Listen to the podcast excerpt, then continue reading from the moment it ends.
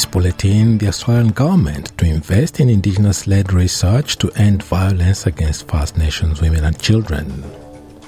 Prime Minister Anthony Albanese arrives in Rarotonga for the Pacific Islands Forum.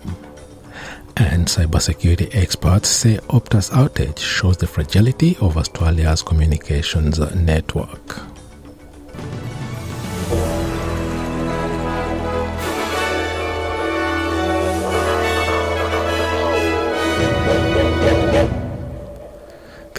Government is set to invest in an Indigenous led research into domestic and family violence as part of a national strategy to end violence against First Nations women and children.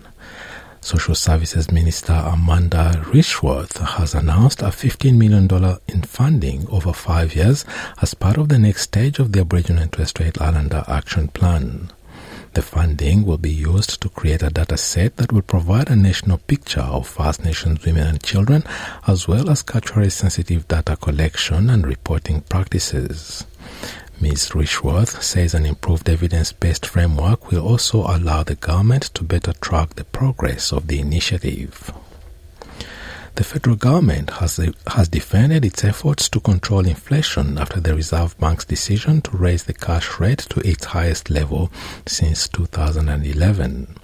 Shadow Finance Minister Jane Hume has said the RBA had no choice but to raise rates to 4.35% at their Melbourne Cup Day meeting because of what she described as a Labor failure to tackle inflation directly. The Albanese government says it has focused on easing cost of living pressures for Australians, including a range of measures to improve childcare and parental leave access, as well as increasing energy support. Assistant Treasurer Stephen Jones has told Sky News Labor's fiscal policy has the backing of the Reserve Bank of Australia. The government's uh, strategy in all of this is to ensure that our fiscal policy is disciplined, uh, that we're not adding to the inflationary fire, and we haven't been. The previous Reserve Bank governor and the current Reserve Bank governor have observed that uh, fiscal policy has made it easier for them to do their job. Prime Minister Anthony Albanese has arrived in Rarotonga for the Pacific Islands Forum leaders meeting this week. The Prime Minister will join leaders from 18 Pacific nations to agree steps to deliver the 2050 strategy for the Blue Pacific continent as they look to show that signs of division in the Pacific region are in the past. Australia has put much stock in the 2022 agreement, which will cover climate change, security challenges, and nuclear issues as part of a renewed diplomatic focus on its home region.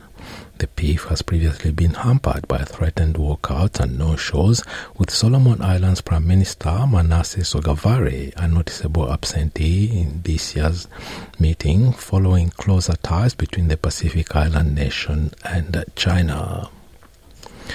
Cybersecurity experts say a nationwide Optus outage highlights the fragility of Australia's communication network.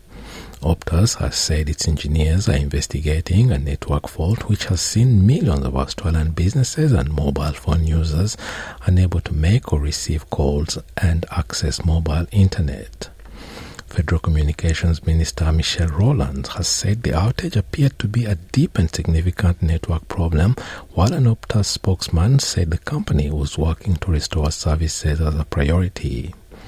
The CEO of the Cybersecurity Cooperative Research Centre, Rachel Falk, says the outage, which also saw Melbourne train services interrupted, is unprecedented in scale. As we see the fragility of the telco network, it connects everyone to everything. It connects uh, obviously train services, uh, hospitals, internet, um, phone services, and it's from you know right from Cairns to Melbourne to Perth to across here to the east coast. Triple Zero are advising Optus customers to call the helpline from their mobiles as Australia continues to be affected by a nationwide outage of mobile phone and internet services. Communications Minister Michelle Rowland has said in a national conference on the outage, which was uh, first reported at around 4 a.m. this morning, that Triple Zero is operating normally on Optus mobile devices but not on landlines. Optus CEO Kelly Bayer Rosmarin has told ABC Sydney the company is still pursuing every possible avenue with the fundamental issue not yet resolved. The outage has continued to affect millions of Australian customers and essential services nationwide, with services New South Wales, call centres, and phone lines at hospitals in Sydney and Melbourne's north down. Ms. Rowland says she has no information to confirm the outage was caused by a cyber attack, but that it represents a deep systemic issue. It has uh, occurred uh, deep within the network. It has wide ramifications across mobile, fixed, and broadband services for Optus customers. Secondly, we now understand, and this has been confirmed, that calls to triple zero, the emergency service, cannot be made from Optus landline services. The main organization representing doctors has warned against cutting Medicare funding for telehealth appointments with, with the specialists, describing it as a cost cutting exercise. A committee charged with reviewing Medicare benefits has recommended that it only cover initial face to face consultations with specialists. But the Australian Medical Association, in a submission to the review, said doctors had serious concerns about the proposal. The association's president, Steve Robson, says removing funding would make it harder for patients to access health care, and some patients would have to travel hundreds of kilometers to see a specialist. The Palestine Red Crescent Society has accused Israeli forces of targeting a humanitarian convoy in Gaza City. The humanitarian organizations, organization says the convoy of five trucks was carrying life saving medical supplies to health facilities such as Al Quds Hospital when it came under fire, damaging two trucks and wounding a driver. So far, the Israeli military's relentless bombardment of the Gaza Strip has killed more than 10,000 people, around 40 of whom are children, according to the Gaza Health Ministry.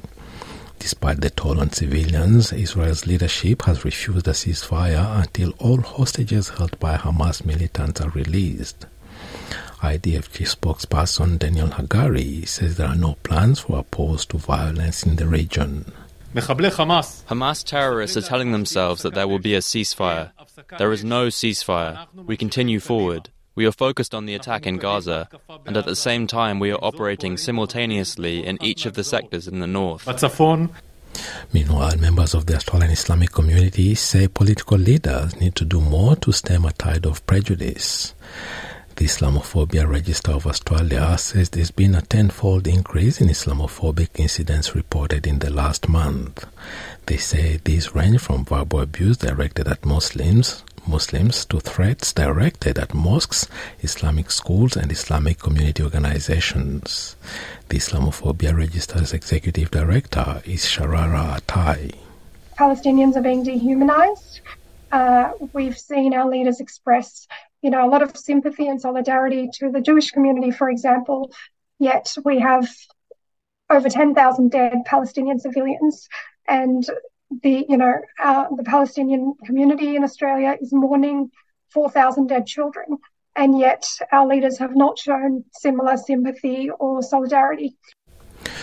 Qantas will appear before the federal court today as the case into the airline's decision to sell thousands of already cancelled tickets takes off. The Australian Competition and Consumer Commission sued the airline in August, claiming it had engaged in misleading or deceptive conduct after continuing to sell tickets for 10,000 cancelled flights between May and July 2022. Qantas has acknowledged it had let customers down but says airlines cannot guarantee specific flight times which could be delayed due to the nature of travel, weather and operational issues. Both parties will face a case management hearing before the federal court in Melbourne which will listen to both sides' cases for the first time. And to sport in football, the Socceroos and Matildas look set to be rewarded with a first ever 50-50 split in prize money from World Cup performances. Football Australia and the Players Union are expected to announce a new four-year collective bargaining agreement today after the previous deal lapsed in October. As well as an increase in the share of prize money, Matilda's players look set to benefit from a change in their contractual agreement with the FA. Female players could be given standard call-up and match fees equal to those enjoyed by the Socceroos rather than receiving payment via tiered annual contracts. Now having a look at the weather around the country, Broome, sunny, 32. Perth, also sunny and 30 degrees. Adelaide, partly cloudy, 27. Melbourne, showers developing, 29. Hobart, similar conditions, 24. Albury Wodonga, mostly sunny, 29. Canberra, showers and a possible storm, 25. Wollongong, partly cloudy, 25. Sydney, mostly sunny, 26. Newcastle, much the same, 27. Brisbane, partly cloudy, 25. Townsville, partly cloudy 29. Cairns, a shower 230. Alice Springs, partly cloudy 36. Darwin, a shower or two and a possible storm 34. And the Torres Strait Islands, a sunny day and a top of 31 degrees. And that is NITV Radio News. Yeah.